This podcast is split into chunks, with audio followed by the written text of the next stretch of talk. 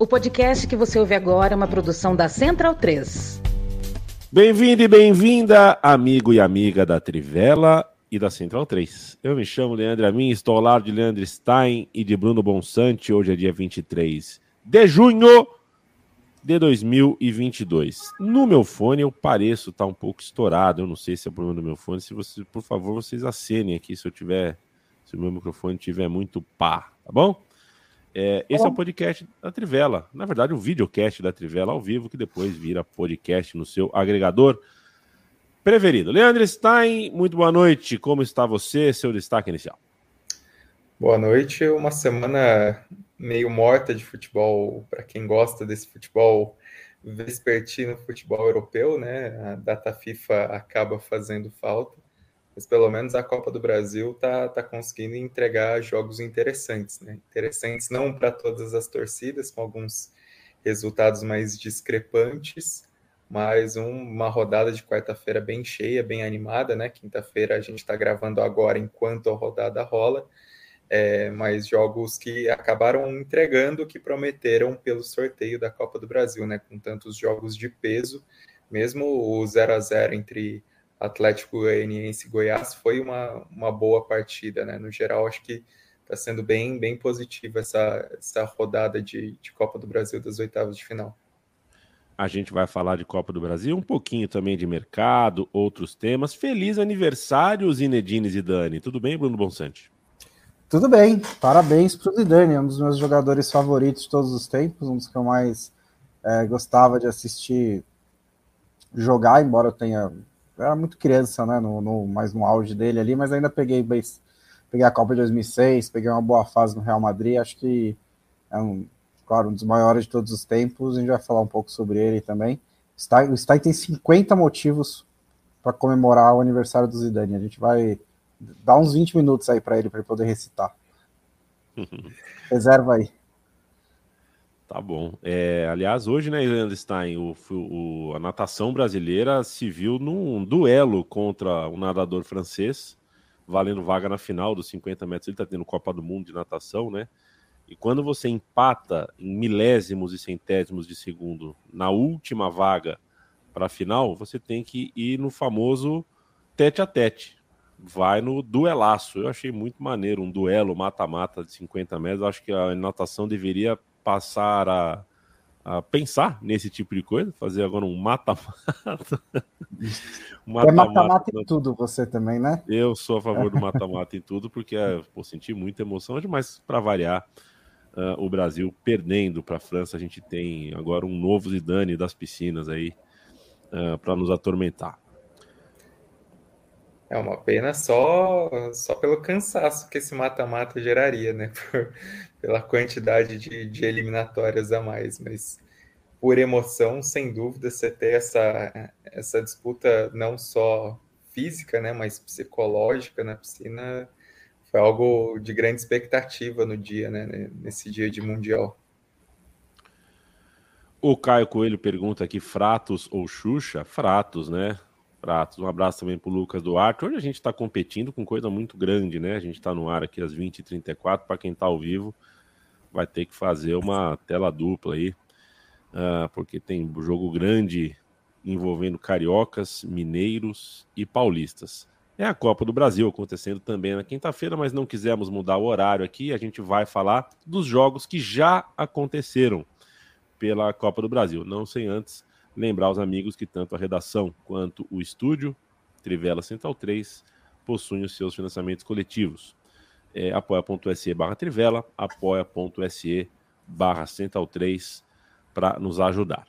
E tem também, é, se você entrar em trivela.com uh, barra loja, né, trivela.com.br barra loja, você conhece os produtos da Caphead, os produtos que a Trivela tem para te vender uh, canecas, agasalhos e outras cocitas mas. O Bruno Bonsante, o negócio é o seguinte: o Corinthians, vice-líder do Campeonato Brasileiro, com casa cheia, com atmosfera muito quente, goleou é, o Santos. O Vitor Pereira Uh, tinha feito suspense antes da partida. O, na verdade, feito suspense não, né? Suspense é uma coisa, suspense é quando você não fala nem isso nem aquilo, né? Ele deixou muito claro, ele mentiu, né? Ele falou que o deixou escapar que o William uh, não jogaria e não só o William jogou, como o William jogou muito bem. E acho que o Corinthians é outro Corinthians quando o Fagner está inteiro. É, o Roger Guedes está aos poucos, me parece, se resignando ao seu papel como centroavante e sabe sai da área muito bem, qualifica né, qualifica a posse da bola, um jogador que é interessante se tiver uh, motivado e com a, com a cabeça no jogo. O fato é que foi um atropelo, o Corinthians já está uh, ah, praticamente nas quartas de final da Copa do Brasil. É, o Corinthians é um caso curioso porque a gente vê os jogos e, e, e nem sempre o Corinthians joga muito bem. É, às vezes é um, um desempenho meio travado, né? no fim de semana contra o Goiás é, teve decisão polêmica de arbitragem, e mas o Corinthians tem uma regularidade muito grande, né? É um time que sofre muito, muito poucos gols, é um time que perde muito pouco, né? Desde que perdeu do Palmeiras lá em abril, é uma derrota só para o Cuiabá em 16 jogos do Corinthians, por todas as competições, é uma regularidade muito forte, é um time que está na briga pelo é, Campeonato Brasileiro, está acompanhando o ritmo do Palmeiras, o que não, não, é, não é fácil, embora o Palmeiras esteja voando, mas está conseguindo os resultados. E é um time muito qualificado, né? Se você olha para Quando você fala que ah, talvez o William não joga, e aí o William joga, o William é um jogador de, de, de alta categoria, o Juliano é um grande jogador, né? Tem Renato Augusto, tem outros jogadores de, de, de muita qualidade, tem outros jogadores menos badalados, mas que também é, contribuem para esse time. E pegou um Santos também numa, numa, noite meio ruim, numa fase meio ruim, né? Tem só uma vitória nos últimos oito nove jogos, é, não está indo muito bem, e para piorar tudo, no fim de semana reencontra o Corinthians novamente na Neoquímica Arena.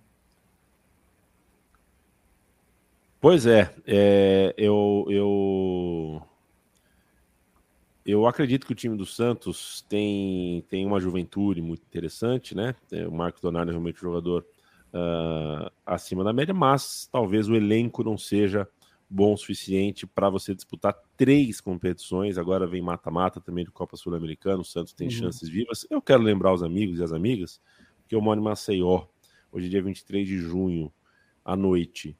E significa amanhã é dia de São João. É, já assim, tá, tá estourando, viu? Tá estourando balão e bomba para tudo que é lado, aqui perto, aqui no, do lado de cada janela. Se acontecer alguma barulheira uh, além aqui do que o meu microfone consegue não captar, vocês me desculpem. Você já achou uma festa para ir? Eu ainda não. O Anderson Santos falou que vai me levar. O Leandro Stein, é, vamos para o Mineirão ou você quer arrematar alguma coisa de Itaquera? Acho que de Itaquera é interessante observar também a, a juventude do Corinthians em muitos momentos, né? Essa, essa participação dos jogadores mais jovens acaba sendo um dos motivos aí desse, dessa resposta do Corinthians, né? Acho que, que vale ressaltar isso. O Corinthians que parece que, que enfim consegue entrar nos trilhos, né? Considerando as expectativas que já gerou, até pelo peso de muitas contratações, mas chega a essa consistência se valendo de tantos garotos, de tantos jogadores formados na base. Mas bora para o Mineirão. Bora para o Mineirão. O Atlético Mineiro estava bem perto da classificação, agora só está mais perto do que o Flamengo, e ainda assim é, em, significa pouca coisa, considerando que joga os próximos 90 minutos no Maracanã. Mas tinha uma vantagem de 2 a 0 construída uh, graças a uma noite de encantamento de Hulk, uma dessas noites que você olha o cara, é, ele tá tão acima, tão acima do resto em campo que você só pode mesmo pensar em coisa maior. Foi o tipo de noite que eu fui para cama achando que tem que convocar, tem que fazer alguma coisa. O que ele está fazendo no futebol brasileiro já há, um longo tempo tem que ser premiado de alguma forma. O fato é que o Atlético Mineiro não é, é, só ele. O Atlético Mineiro venceu o Flamengo duas vezes em quatro dias, isso não é pouca coisa. É, e um Flamengo que está começando o trabalho, né, Stein? É, o Flamengo perdeu o Bruno Henrique, isso de alguma forma condicionou o Dorival a fazer um time com mais jogadores de meio de campo, ao invés de tentar um outro jogador para ser uma espécie de segundo atacante, um ponta como é o Bruno Henrique. É...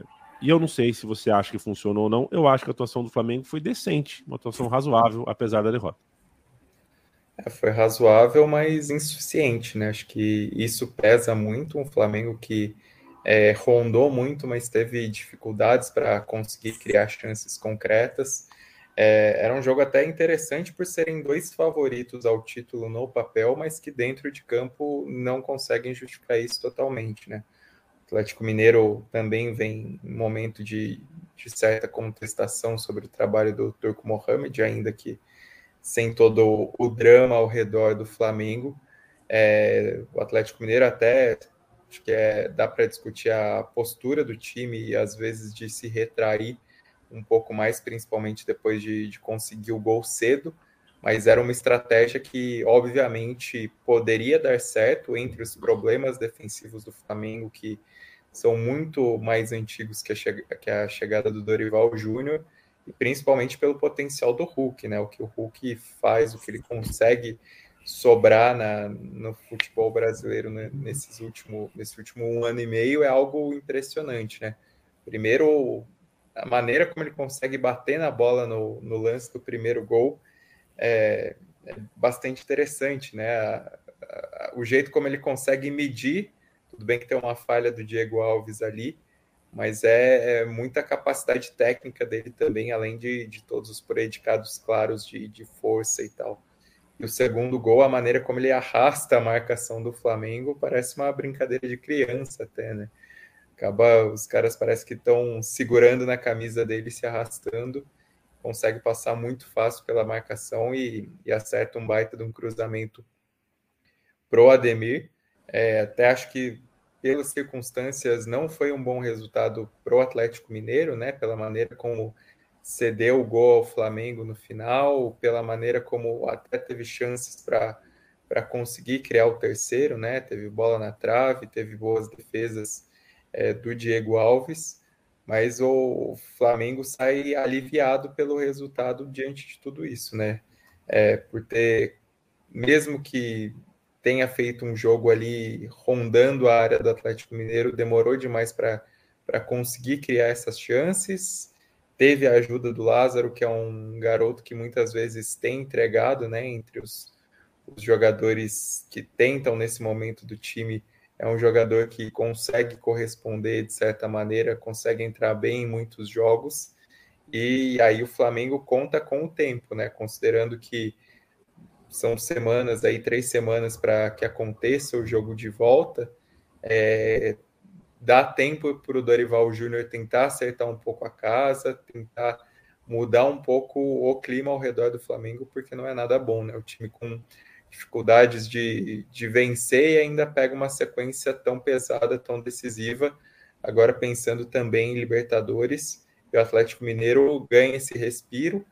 É, são dois resultados importantes até pelo peso do adversário, né? Pela por essa rivalidade interestadual entre os dois clubes e para o Galo tentar aproveitar melhor o, o conjunto que tem, o elenco que tem. E por fim queria destacar também a coletiva do turco Mohamed, né, a não coletiva dele, toda a sensibilidade de, de apenas avisar que a mãe do Mariano faleceu, né, eles receberam a notícia no vestiário e, e a sensibilidade que ele demonstrou com esse momento do atleta, ele que tem a história que perdeu o filho num acidente de automóvel em 2006, ter essa sensibilidade, acho que, que merece ser, ser destacado esse lado humano além do futebol em si. E vale lembrar também, né, Stein, que o, o, o Keno se machucou mais uma vez. É uma, foi uma cena é, bonita também na, na, na, noite. O Keno parece mentalmente cansado de tanta lesão e saiu chorando de campo ainda no primeiro tempo. Entrou no lugar dele o Ademir, que fez o segundo gol. O Ademir, que o Bruno Bonsante costuma chamar de fumacinha. É, mentira, não é o Bonsa, não. Lá em Minas Gerais as pessoas costumam chamar, parece que tem esse apelidinho pro jogador que faz bagunça, né, Bonsa? Ele faz ele bagunça, o Coreto mesmo. Faz Quero mesmo. mandar um abraço pro Guilherme Bernardes, pro Tobias, o Marcos Gonçalves, um abraço pro Felipe Castro, que faz aniversário hoje. Aniversário de Felipe Castro, nosso abraço. Matheus Cavalcante pergunta se, afinal de contas, há ou não há São João no Sudeste. Há São João em Budapeste, em Tóquio. São João tá aí. São João é São João, ele existe. É, mas tem que saber platicar, né? E o São João do Sudeste talvez esteja para a festa de São João, tão quanto, enfim, o carnaval de São Roque está para Sapucaí. Com todo respeito à população de São Roque, onde eu fui, inclusive, jurado de alegoria no carnaval de São Roque. E dei, dei notas muito consistentes. Uma vez, viu, Bruno Monsanto, o desfile era sobre tinha um carro alegórico sobre, sobre política e era Dilma Rousseff num avião, assim, dando tchauzinho. Aí a porta do avião abriu.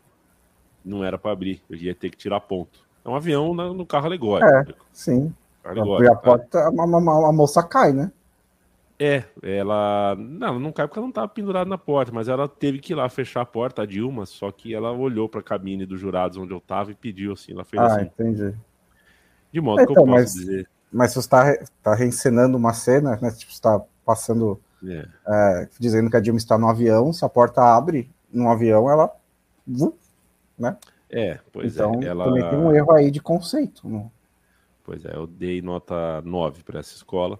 Era nota 9, 9,5, 10, 8,5, né? Eu dei 9. É, mas a Dilma Rousseff pediu para eu não canetar. Hum. É, ela Entendi. tentou me corromper, não deveria. Algo mais sobre Mineirão, Bruno Bonsante? Eu quero ouvir sobre a partida que não assisti. Uh, Fortaleza, o clássico de Fortaleza, a noite de Pikachu, mais uma delas.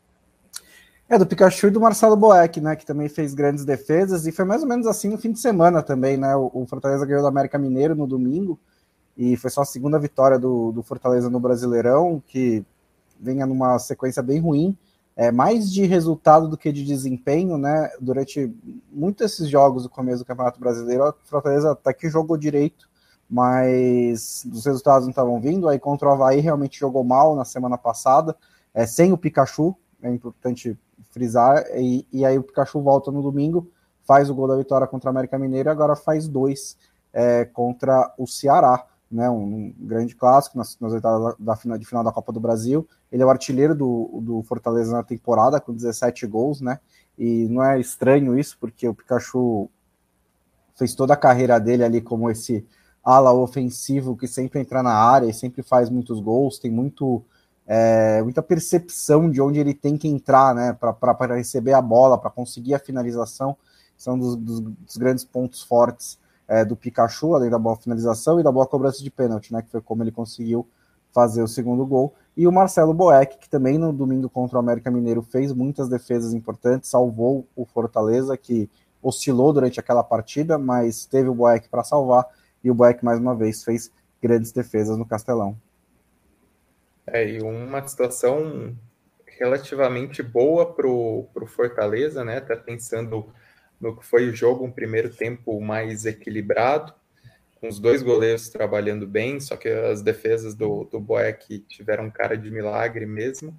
E aí, no segundo tempo, aparecendo essa figura do Pikachu, né? Sempre muito efetivo ali pelo lado direito. Até impressionante pensar como, sim, todo mundo sabe que o, o Pikachu faz esse trabalho, que é um, um ponto forte do Fortaleza e e o ano dele tem sido espetacular, mas mesmo assim é, é muito difícil de conseguir segurar é, essa arma do Fortaleza até pela fase dele. E o Boeck vale ressaltar também toda a importância que ele tem nesse ciclo de, de reconstrução do Fortaleza, né? Não é necessariamente o goleiro titular em todo o tempo, mas é um, um herói marcante nesse, nesse período de reconstrução desde a Série C e, e ele reforçar nesse momento, né, num clássico de, de Copa do Brasil, é um, uma, uma mensagem a mais ao tamanho dele como ídolo do Fortaleza, é, como jogador essencial nesse período do clube, esses últimos anos, né, saindo da Série C até se consolidar, até disputar Libertadores, fazer grandes campanhas nos torneios nacionais. Perfeito. Enquanto a gente grava este podcast, Fluminense e Cruzeiro se. Tá terminando o jogo, né? 2x1 Fluminense. Acho que é isso. Uhum. E intervalo de partida no Morumbi. São Paulo 1, Palmeiras 0. Invicto a 10 jogos, o Atlético do Paraná. Aliás, é, bom, então vamos lá. O Atlético do Paraná conseguiu uma grande virada contra o Bahia fora de casa. Quem de vocês dois assistiu o jogo? Um beijo pro Felipe Lobo, que tá de férias, volta semana que vem. Quem sai de férias semana que vem? É você, né, Stein? Vai dar descansar? Só que vem acabou a festa, né? Acabou a festa. Ah, acabou tá a festa, bom. né? Cada Perfeito. um já teve uma semana. Positivo. E quem, quem, quem quer falar de furacão aqui com a gente? Eu posso falar. Por é, favor. o Atlético Paranaense tinha certo grau de favoritismo, né? Embora enfrentar o Bahia na Fonte Nova não, não seja do, dos trabalhos mais digestos. É, o Bahia teve essa vitória parcial de início, né? Conseguiu o, o gol do Mumi muito cedo numa cobrança de falta. E aí o Atlético Paranaense conseguiu uma boa reação, é, buscou a virada durante o primeiro tempo, teve uma boa postura.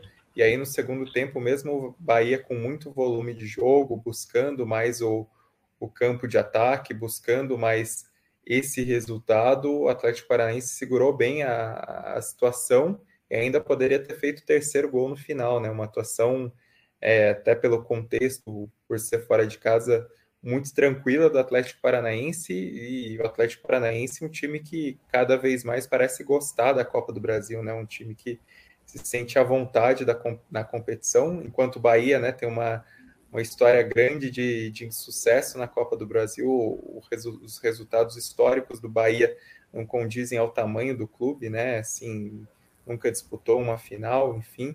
É, e o Atlético Paranaense, diferentemente, tem esse gosto recente pela competição, consegue emendar boas campanhas, consegue fazer bons papéis repetidamente no torneio e, e dá um, um ótimo passo, né? Acho que das situações aí, por enquanto, desses jogos para os jogos de volta, eu consideraria o Atlético Paranaense só atrás do Corinthians, assim, em relação à, à comodidade do resultado, né? O que representa essa partida de ir desses 2 a 1 um, até pela, pela oportunidade de é, poder decidir em casa, né? Uma situação bastante cômoda. Eu estou intrigado com o Filipão no Atlético Paranaense, está começando muito bem, né? E de toda essa história da comissão técnica do Atlético Paranaense, a estrutura que ele é, que permite que o Alberto Valentim, por exemplo, né, seja campeão com o Atlético Paranaense. E eu estou intrigado para ver como é que o Filipão vai funcionar dentro dessa estrutura. O Atlético Paranaense geralmente, é, em tempos recentes, aposta mais em nomes mais jovens de treinadores, né, esses caras mais com um pensamento mais moderno e tal. E o Filipão, que deu, uma, deu de fato uma certa reciclada nos seus conceitos recentemente, assim, não é não, não, é o melhor técnico do mundo mais, não é o melhor técnico do Brasil mais, mas também não é um técnico descartável. Quero, tô curioso para ver como que ele vai se encaixar nessa, nesse sistema do Atlético Paranaense. Começo até agora é ótimo. É, eu quero mandar um abraço para o Gladson, Rafael, torcedor do Furacão, tá aqui, fala que o time é bom.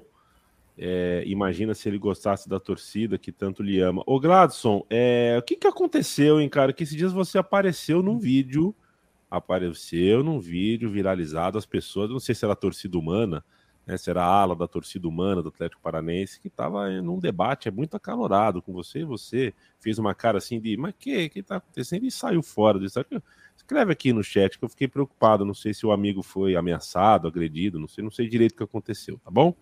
Abraço pro amigo. E me foge o nome aqui, de segunda para cá, um torcedor do Botafogo que nos ouve sempre fez uma, uma crítica que eu achei pô, bastante construtiva sobre o fato da gente não ter falado quase nada sobre Botafogo e Inter, né? E, e ainda ter falado bastante sobre a cera no jogo, é que a gente estava falando sobre arbitragem, sobre cera, sobre as coisas não do jogo, né? E é verdade, de fato a gente poderia ter falado bastante sobre a virada em si, sobre o jogo em si, porque foi um jogo uh, espetacular. Mas cito o Botafogo porque quero lembrar uma das notícias do dia aí, da, entre ontem e hoje que apareceu, é a da Giovana, uma menina de 13 anos que joga no Botafogo, é, na categoria dela, categoria até 13 anos, é, é misto, né? Pode jogar menina com menino, porque você não vai conseguir encontrar elencos de 20 e poucas meninas em todos os times do Rio de Janeiro ali, então você meio que faz esse acerto, as meninas jogam com os meninos, e o que acontece é que a gente tem pais e mães de atletas absolutamente trogloditas, uh, xingando, gritando, pedindo para caçar, pedindo para bater, pedindo para pegar, e a menina está com, com, uma lesão na clavícula. As imagens do jogo ela apanha né, fisicamente e também verbalmente. Houve um monte de desaforo, além de apanhar bastante. E eu acho isso bem triste. Acho isso bem triste. Acho que, inclusive, a gente tem que hum, parar para pensar em como que a gente insere crianças e pré-adolescentes no esporte de alto rendimento de competitividade. Já acho difícil transmitir tanto jogo de moleque de 17 anos, mas ainda 17 já tá, sabe? Já cresceu um pouco tal. Gente de 13 anos ficar ouvindo pai e mãe de atleta xingando é uma baixaria e eu espero que uh, isso, isso mude, que isso melhore de alguma forma.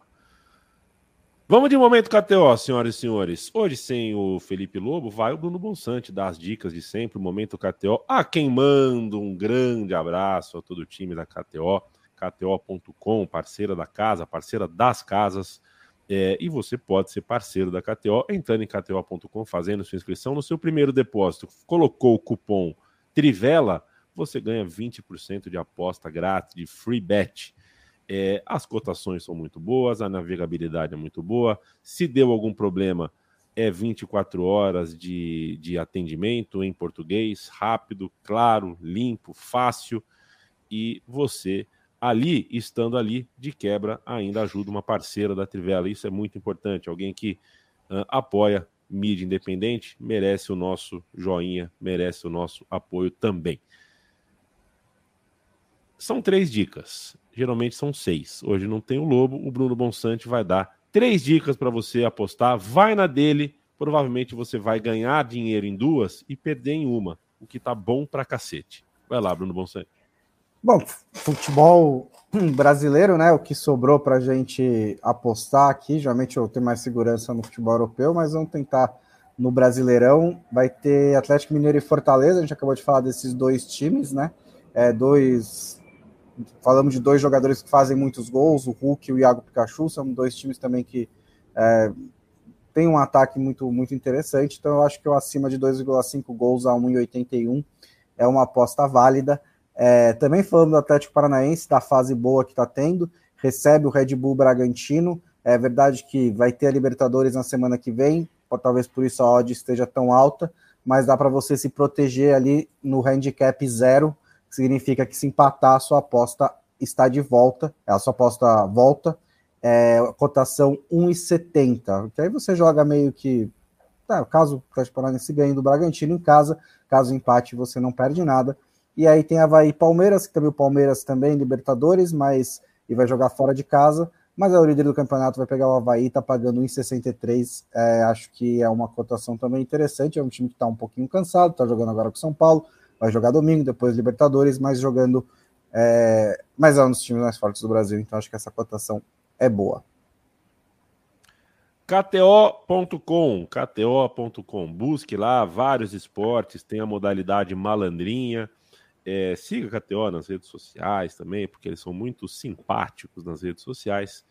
E aposte só aquilo que você pode perder uma casa de aposta, um site de aposta serve para você eventualmente ganhar dinheiro, claro, mas é para se divertir, é entretenimento. Só aposte que você pode perder, faça isso com responsabilidade.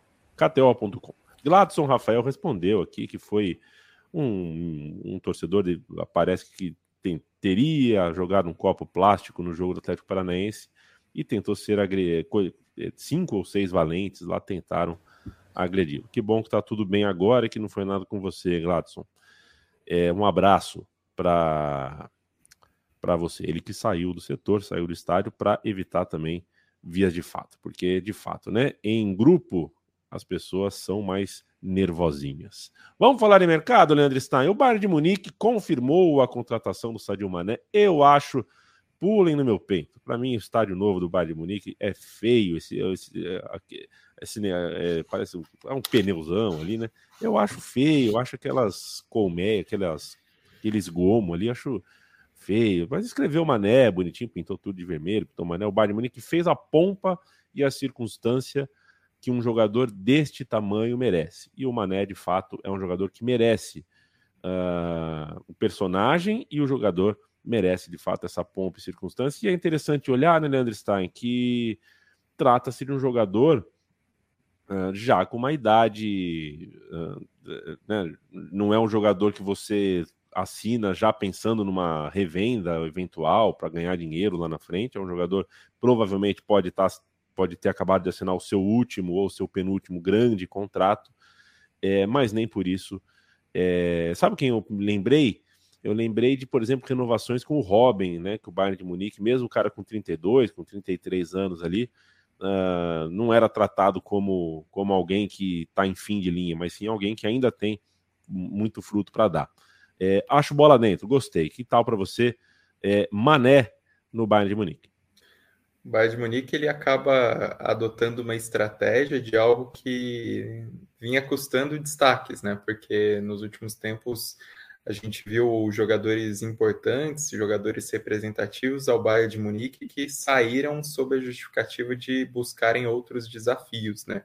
É o caso do Alaba, que foi para o Real Madrid, é o caso do Lewandowski, né? Que a maioria das manifestações dele é nesse sentido, de, de buscar um outro ambiente. E o Bayern de Munique, embora a Bundesliga não seja a liga mais competitiva, né, isso acaba acabe afastando alguns jogadores, o Bayern de Munique tem um peso muito grande dentro de Liga dos Campeões, é, um peso muito grande entre os maiores clubes da Europa pode aproveitar melhor isso no mercado de transferências e isso ajudou a atrair o Mané, sem dúvidas, né? Depois de tudo que ele fez no Liverpool, de tudo que ele conquistou no Liverpool, quis buscar novos ares, é, tinha outras propostas, inclusive para ficar em Enfield, é, gostou do projeto que o Bayern de Munique ofereceu, né? Foi a, é, segundo as primeiras declarações dele, ele se viu é, totalmente encaixado naquele projeto que o clube ofereceu. E o Bayern de Munique agora aproveita de um jogador que não é muito seu padrão de contratação, mas que eleva o nível do time, que garante um protagonismo, né? O Bayern de Munique não é, é um time de formar mais protagonistas do que necessariamente de, de contratá-los tão tarimbados quanto o Mané, né? Mesmo se a gente for pensar em, em Robin e Ribéry, eram jogadores em processo de construção da, da grandeza deles, Robin saindo meio chamuscado do Real Madrid, o Ribéry chegando no momento mais de ascensão do que de, de total afirmação. O Ribéry tem um status diferente, o Mané tem um status diferente, né? um status já de um dos principais jogadores do mundo, um dos 10, 15 melhores do mundo, e, e isso que o Bayern de Munique acaba procurando nele, né? um jogador é, que também possa resolver jogos grandes na Champions League, que deixe o elenco mais completo, porque é algo que faltou ao clube. Uma contratação bastante interessante dentro do mercado que o Bayern de Munique vem fazendo. É, depois de trazer o Masrui, de, depois de trazer o, o Gravenberch, ter o, o Sadio Mané é, é uma resposta forte do, do Bayern de Munique no mercado, né? Acho que dá para discutir está entre os melhores mercados até o momento. O Borussia Dortmund, inclusive, merece ser citado entre esses melhores mercados, mas o Mané, sem dúvida, dá essa possibilidade de elevar o time. Acho que tem uma questão de encaixe que depende do que vai acontecer com o Lewandowski, mas é um jogador para ter um sistema pensado ao redor dele, até pela maneira como ele pode jogar em várias posições no ataque, né? Pode ser um jogador é, de lado de campo, como tantos que o Bayern de Munique se valeu nos últimos anos, mas também pode ser um jogador mais centralizado ali para se movimentar mais para chegar no ataque. E outro aspecto interessante que acho que até é pouco comentado é como o Mané pode ajudar o Bayern de Munique a penetrar um pouco mais no continente africano, né? Porque o Bayern de Munique não é um clube que tem tantos jogadores grandes africanos assim em sua história, até fiz uma, uma pesquisa ontem é, sobre esse assunto para ver se tinha alguém que passava, mas realmente o, o, maior jogador africano do Bayern de Munique é o Sami Kufur, né, que foi um zagueiro importante ali no time que conquista o quarto título da Champions em 2001, mas era um zagueiro, era um jogador é, mais limitado tecnicamente, não tem o talento do Mané, não tem a história do Mané, não tem até, de certa maneira, o, o cari assim, o Furé era carismático, mas o Mané tem um, um carisma de atrair torcedores de outros clubes, né, de não necessariamente torcedores dos seus clubes, pela postura, pelo projeto social, por aquilo que ele faz no, no Senegal, né, faz na sua comunidade. Então, acaba sendo uma bandeira diferente para o Bayern de Munique também para ajudar nessa relação com o continente africano. Acho que, que pode ser interessante também nesse sentido algo novo para o Bayern de Munique. O Stein até escreveu no texto dele é, que o Bayern de Munique tem essa história de ter protagonistas nas pontas, né, de ter pontas muito importantes, e isso estava faltando é, desde a, a, saída do, do Robin Ribéry e até desde a decadência deles, né, que eles ainda passaram um aninho ali meio é, em baixa. E aí você tem o, o, o Coman, que é bom jogador, o Ginabri, que praticamente se reinventou no Bayern de Munique, né, era um jogador que saiu do Arsenal até sendo alvo de piada, a contratação do Sané foi uma contratação importante, mas de um jogador de outro patamar, também de outro calibre. E o Mané é, entre os melhores pontos do mundo, é um jogador de, de, dessa, desse de, de Robin de Ribéry que o Bayern de Munique encontra. Se ele vai jogar na ponta, acho que vai depender muito do Lewandowski ficar ou não. É, mas mesmo que o Lewandowski saia, ainda há a possibilidade de trazer atacante. Então tem que ver como que o Bayern de Munique vai é, montar esse time é, daqui para frente. O negócio acabou sendo é um negócio que, que acaba sendo muito bom para os dois, né? Um raro negócio que é bom para os dois, porque o Liverpool recupera o que ele pagou pelo Mané seis anos atrás, é, num mercado muito mais inflacionado, mas depois de toda a contribuição que o Mané deu ao Liverpool, e a contribuição é inestimável, né? Um cara que chegou no começo do projeto do Klopp, que acreditou na, na comprou a ideia e que foi o, o, o cara que teve a, as melhores atuações numa temporada ao mesmo tempo importante, mas não tem, tão lembrado assim, né? Que é, uma, que é a temporada em que o Liverpool volta à Champions League em 2016, 2017, a primeira completa com o Klopp. Era um time que ainda estava longe de ter a, a, a competitividade que teria nos anos seguintes, mas o Mané teve algumas atuações espetaculares naquela temporada e, inclusive, terminou a temporada machucado, né? No fim, nas últimas seis ou sete rodadas, o Liverpool teve que confirmar a vaga sem ele, mas ele colocou o Liverpool numa posição muito importante ao longo de todo o tempo, assim, postura essencial, postura, é uma postura perfeita, é muito profissional, ética de trabalho elogiado o tempo inteiro. Começou jogando na direita, quando chega o Salah ele vai para a esquerda, quando chega o Luiz Dias ele vai para o meio, é, sem nunca reclamar. É, deu umas declarações um pouco contraditórias nessas últimas semanas aí, né? Até acho que eles seguraram a confirmação até que o Liverpool arranjasse um substituto, fechasse com um substituto, que acabou sendo o Darwin Nunes, o que também legal da parte do Mané, e aí nesse meio tempo as ele teve que dar declarações, teve que, que, que negar o que todo mundo sabia, né? tinha que falar, não podia falar, mas falava meio que falando, mas de qualquer maneira o Liverpool, é, ele queria ir, né, ele queria um novo desafio, como disse o Stein, tudo bem que ganhar a Bundesliga com o Bayern não sei se se encaixa exatamente no conceito de desafio hoje em dia, mas é uma mudança de cenário, uma mudança de ares, né? E aí nessa situação o Liverpool pensa, bom, eu posso tentar convencê-lo com um salário astronômico que quebra minha estrutura salarial, ou eu posso tentar tirar o máximo possível dessa, dessa venda, e acho que foi o que o Liverpool fez. E o Bayern de Munique contrata um jogador desse calibre por um valor é, bem razoável para o mercado atual. É, tá, pode vender o Lewandowski por mais do que isso, inclusive também um jogador em último ano de contrato, então e ainda teria um certo lucro nessa troca caso ela se concretize. Então acho que acaba sendo um bom negócio para todo mundo. Perfeito. O... Ainda na Inglaterra, eu queria ouvir os senhores. Eu não, não, não tenho opinião formada sobre Nick Pope, o famoso Nicolas Papa. Uhum. É... mas a gente está curioso para saber como que o Newcastle vai. Quer dizer, está curioso, né? É, o Newcastle tem, é mais um que tem dinheiro infinito, é mais uma pergunta que o futebol inglês não vai fazer, né? Futebol que faz poucas perguntas. Né? Se tem dinheiro, tem dinheiro, põe dinheiro aí. É, o fato é que dinheiro infinito não significa não significa muita coisa. Tá aí o projeto esportivo do Paris Saint-Germain mais uma vez sendo debatido, né, Bruno Monsanto? Que coisa engraçada, né? É, agora eles... eles falaram que vão montar um time. Eles, eles é. falaram, ah, bom, a gente faz, tentando outra coisa tipo os 10 times, 10 anos, agora a gente vai tentar um time. Ver pois se vai. É.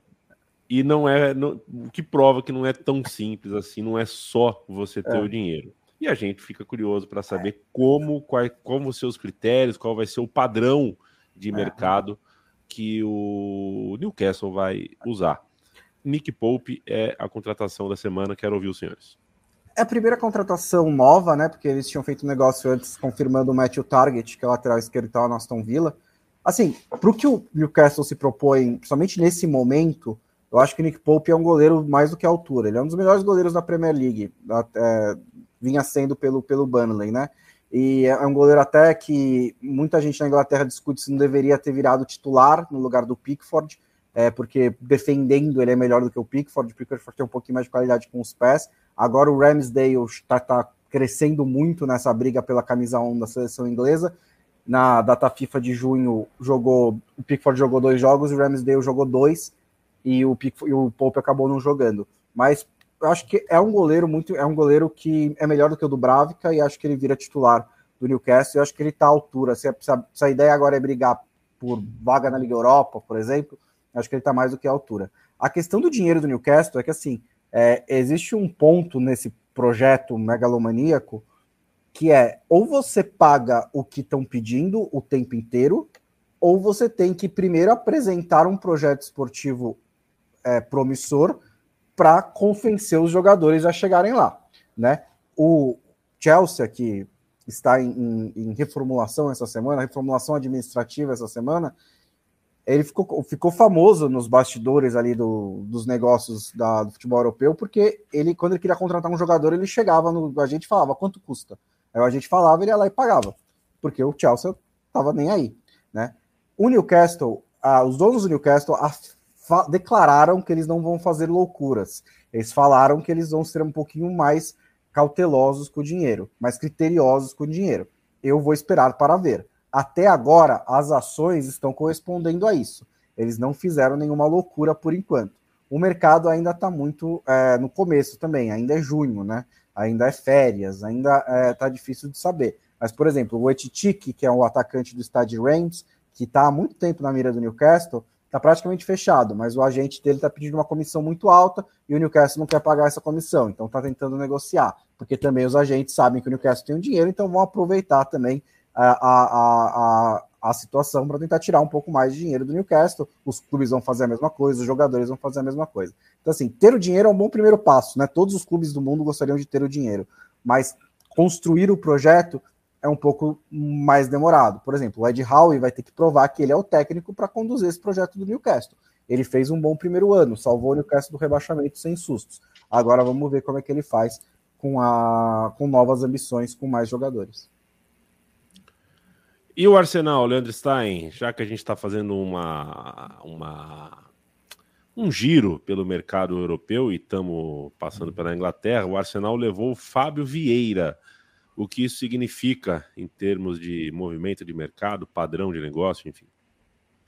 O Arsenal que continua apostando muito em jovens, né? O, o Arsenal tem gastado bastante no mercado de transferências, tem contratado muitos jogadores, mas o, ultimamente até tem, tem sido essa ideia de um um plano um pouco mais de médio prazo, de longo prazo, com muitos jogadores promissores chegando, né? Alguns jogadores mais tarimbados deixando o clube, até pensando no setor ofensivo mesmo, pensando no Aubameyang saindo, no, no Lacazette.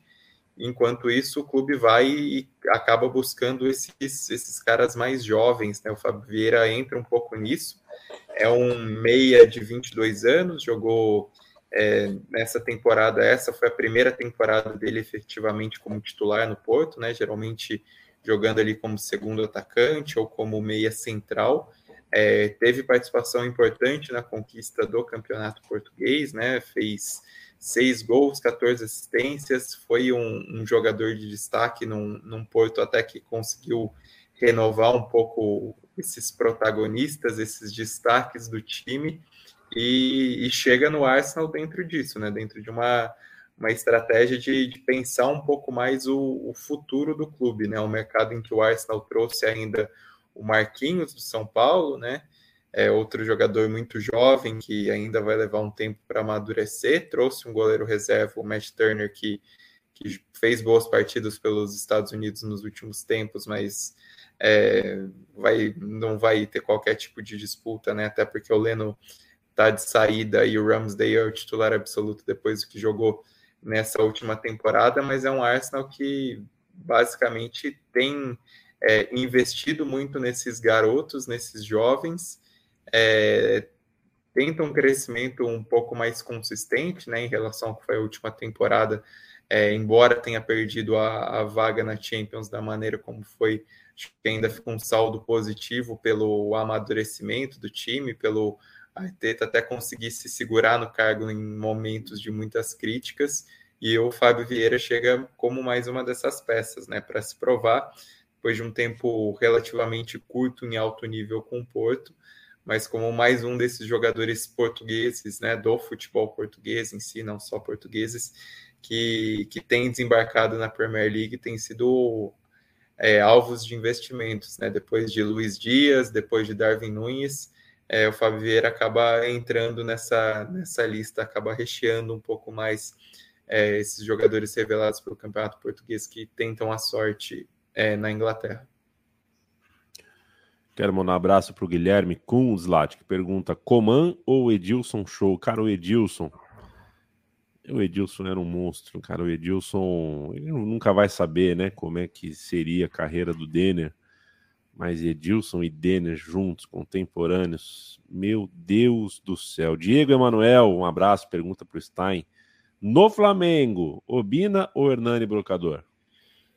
Obina, né? Obina tem um, tem um carisma ali que o brocador não tem. É, carisma até tem, né? Mas é... gol em final de Copa do Brasil, né? O Obina aliou ao carisma mais a grandes feitos também. O Juan Pablo pergunta sobre o agente do Luva de Pedreiro, né? Gente, tomem cuidado com o que vocês assinem, pelo amor de Deus, né? Que que tema lamentável, né? Tema lamentável. O Luva de Pedreiro. Aliás, é muito louco, né? É muito louco parar para pensar como movimenta dinheiro, essa coisa de influência digital tudo mais.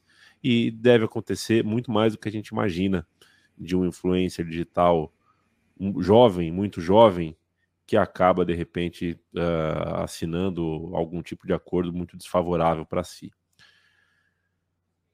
Mas não é a nossa, né, Bruno Monsanto? Não vamos falar de luva de pedreiro, não, né? Não tem muito o que falar, né?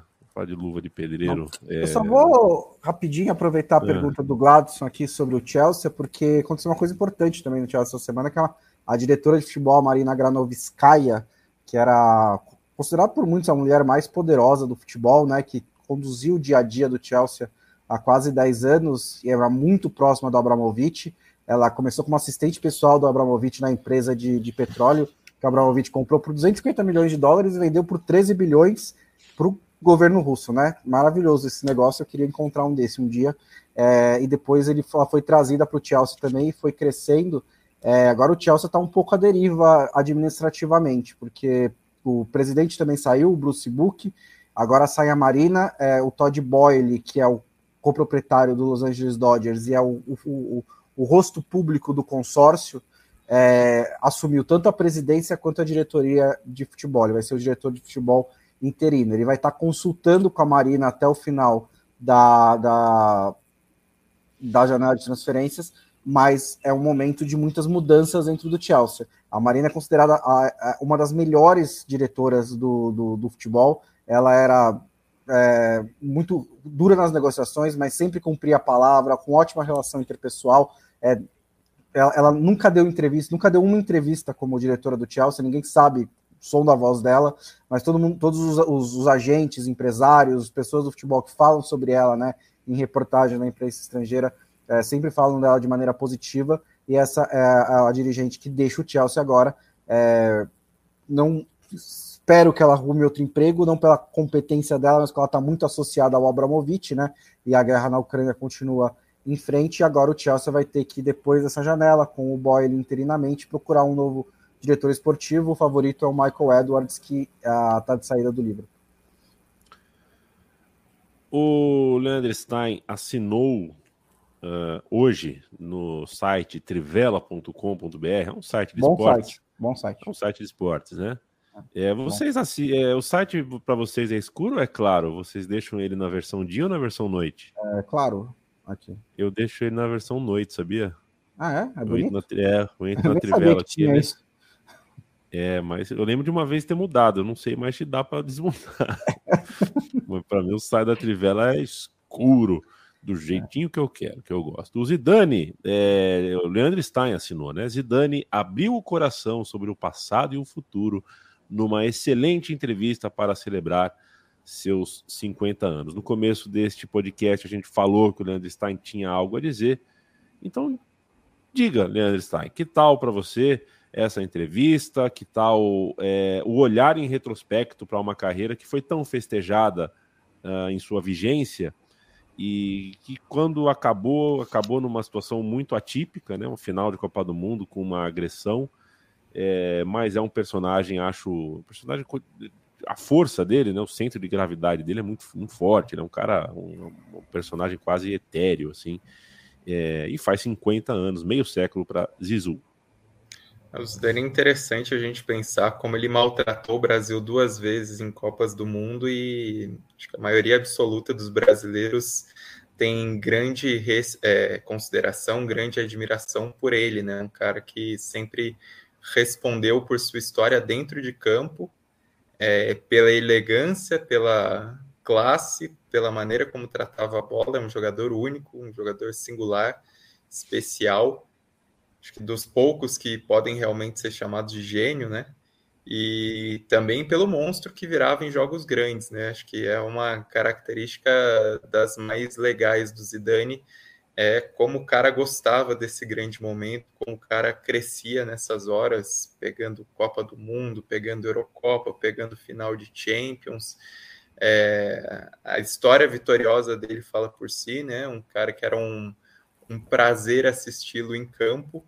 E, e, no caso dessa entrevista, foi uma entrevista bem interessante por realmente mostrar algumas faces, né? Você é, usou essa definição de um cara meio etéreo e, e, acho que ele demonstra isso na entrevista, né? Ao falar de alguns temas, por exemplo, posicionamento político, que ele é um cara que não se posiciona muito por achar que, pelo que ele fez no futebol, é, não é um, ele não, não tem nada de especial para dar opinião sobre política, mas é um cara que quando precisou se posicionar contra o Le Pen ali no, no começo dos anos 2000, quando precisou é, falar sobre sua identidade, né, como um filho de imigrantes, como representante da periferia de Marsella, ele sempre foi um cara que bateu no peito também, é um cara apaixonado pelo futebol, isso também fica evidente na entrevista, quando ele fala que gostava dos tempos de Real Madrid como treinador mais pelos treinos do que pelos jogos em si,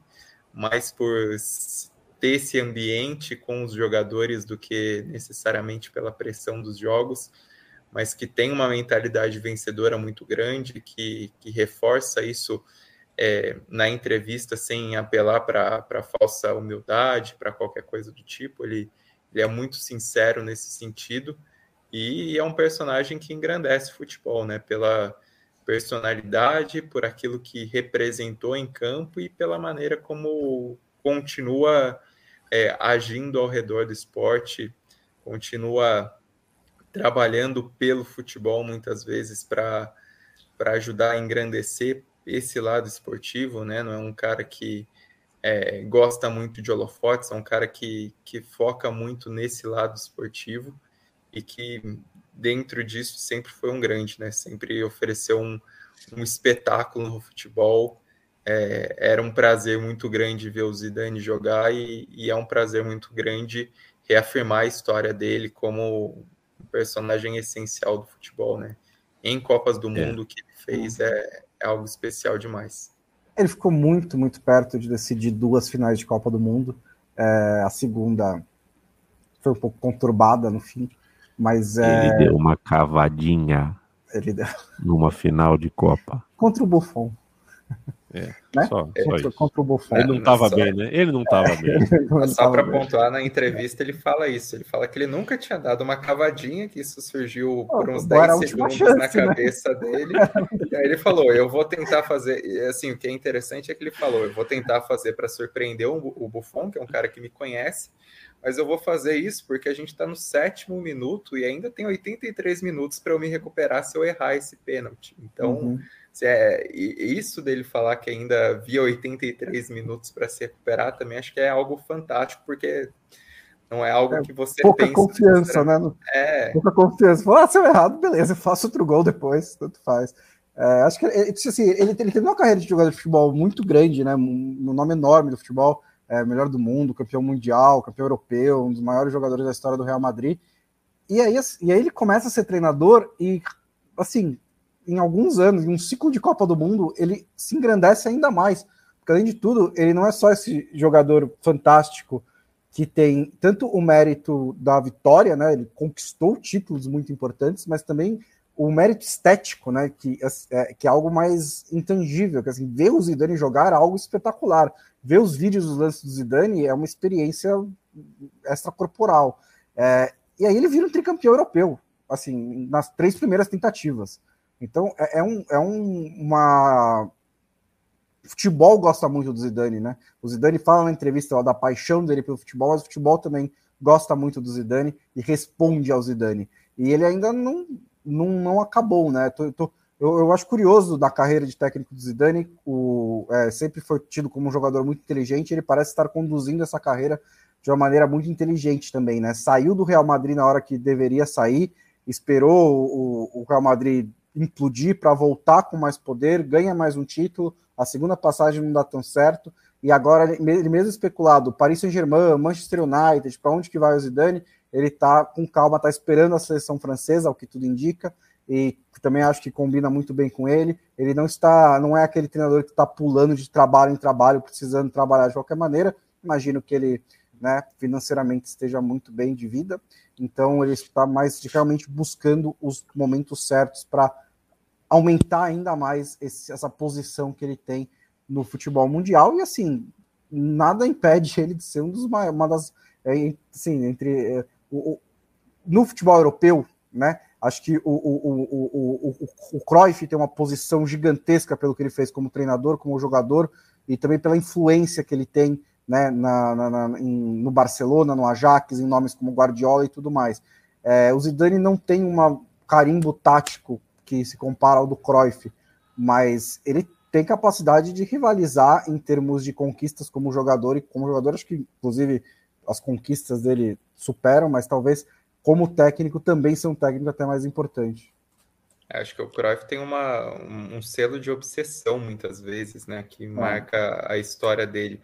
O Zidane, diferentemente, ele tem uma leveza, embora uma leveza em que carregue também uma mentalidade muito vencedora, né? E sobre isso, é, de continuar a carreira como técnico na entrevista, também tem, tem duas passagens muito marcantes. Uma é que ele fala que, como técnico, ele tem possibilidades menores do que tinha como jogador, porque o objetivo dele é continuar vencendo e para ele continuar vencendo como técnico, até pela realidade do futebol atual, diferentemente do que era na virada do século quando ele jogava, o, número de clubes para ele treinar é mais restrito, né? Então é, ele tem isso até quando ele responde se ele treinaria o PSG e ele deixa essa porta aberta, apesar de toda a identificação que ele tem com Marcelo e de tudo que suscitaria ele assumir o, o principal time da capital. E outro ponto que ele fala também é o sonho dele de dirigir a seleção francesa, né? E, e é bacana como ele mescla essa questão do orgulho da identidade dele, das origens como um é, como filho de imigrantes argelinos, mas também como a seleção francesa para ele sempre representou o um máximo. É, ele continua vendo a seleção como o máximo, é o sonho dele ser o treinador da seleção francesa, em nenhum momento da entrevista ele esconde isso, ele respeita o Deschamps, fala que é, não sabe o momento de assumir, mas que ele quer concretizar esse sonho, e, e ele fala também que até uma das vontades dele para assumir a seleção francesa é para que a cabeçada no Materazzi não seja o último ato dele como é, um personagem da seleção, né? Para que ele é, tenha um, um, outro tipo de final com a seleção que não seja esse momento da cabeçada. Então é, é até um, é uma linha de raciocínio diferente assim que eu percebi do Zidane em, em alguns aspectos que até interessante você tentar absorver a, essa visão dele, porque não é um, uma, uma linha de raciocínio tão óbvia que você espera. Então, na entrevista, ele transparece isso em vários momentos. Perfeito, senhoras e senhores. Teve uma discussão aqui no chat sobre se a gente dá uma importância uh, proporcional ao, ao Platini, né? A gente fala muito do Zidane. É uma boa discussão. E o Edson Santos escreve aqui que também é aniversário do Patrick Vieira e do Jean Tiganá. Dessa eu não sabia. Quando eu tiver um filho francês, vou tentar fazê-lo nascer em 23 de junho. A gente está terminando o podcast da Trivela, já foi uma hora de papo aqui. Para a gente se despedir, Bruno Bonsante, já hum. deixo aqui uh, meu desejo de que você tenha um bom São João e um bom final de semana. Obrigado. Carlitos Teves, técnico do Rosário Central. Ele é tão estranho que ele já chegou em Rosário com o News Old Boys líder do campeonato argentino, que é algo que absolutamente ninguém é. imaginava. É, ele, ele é posse, diferente, engraçado, sui generis. É assim, primeiro, o futebol argentino faz isso o tempo inteiro, né? O cara se aposenta, dá duas semanas e ele vira técnico de algum clube. Não é o primeiro a fazer isso, na primeira vez que isso acontece. E o Tevez, na real, se aposentou faz mais de um ano, né? Ele anunciou a aposentadoria recentemente, mas ele não joga desde que ele saiu do Boca Juniors. Então ele teve tempo para se preparar, deu uns rolê na Europa e tudo mais. É, a, a, comissão técnica dele é maravilhosa, né? Que são os três irmãos e um treinador de hockey de grama, o campeão olímpico pelo. é, é, é tipo, beleza, imagino que tenha também treinadores de futebol também, né? Mas é, os mais famosos são esses, esses quatro personagens. Ele vai chegar no Rosário Central, que está com histórico recente também de apostar em treinadores mais jovens. O Kili Gonzalez passou por lá é, recentemente. Mas é que assim, eu não nunca, em nenhum momento da carreira de jogador do Tevez, que eu acho que foi uma das mais fantásticas é, do, do, do, do, século de um jogador, é, até pelas nas idas e vindas, as polêmicas, os gols decisivos, é uma carreira maravilhosa. Eu nunca senti nele a vibe de treinador, sinceramente, nunca senti nele essa essa essa essa vocação. É, ele, quando anunciou a aposentadoria, disse que estava afim. É, não imaginei que ia ser tão rápido.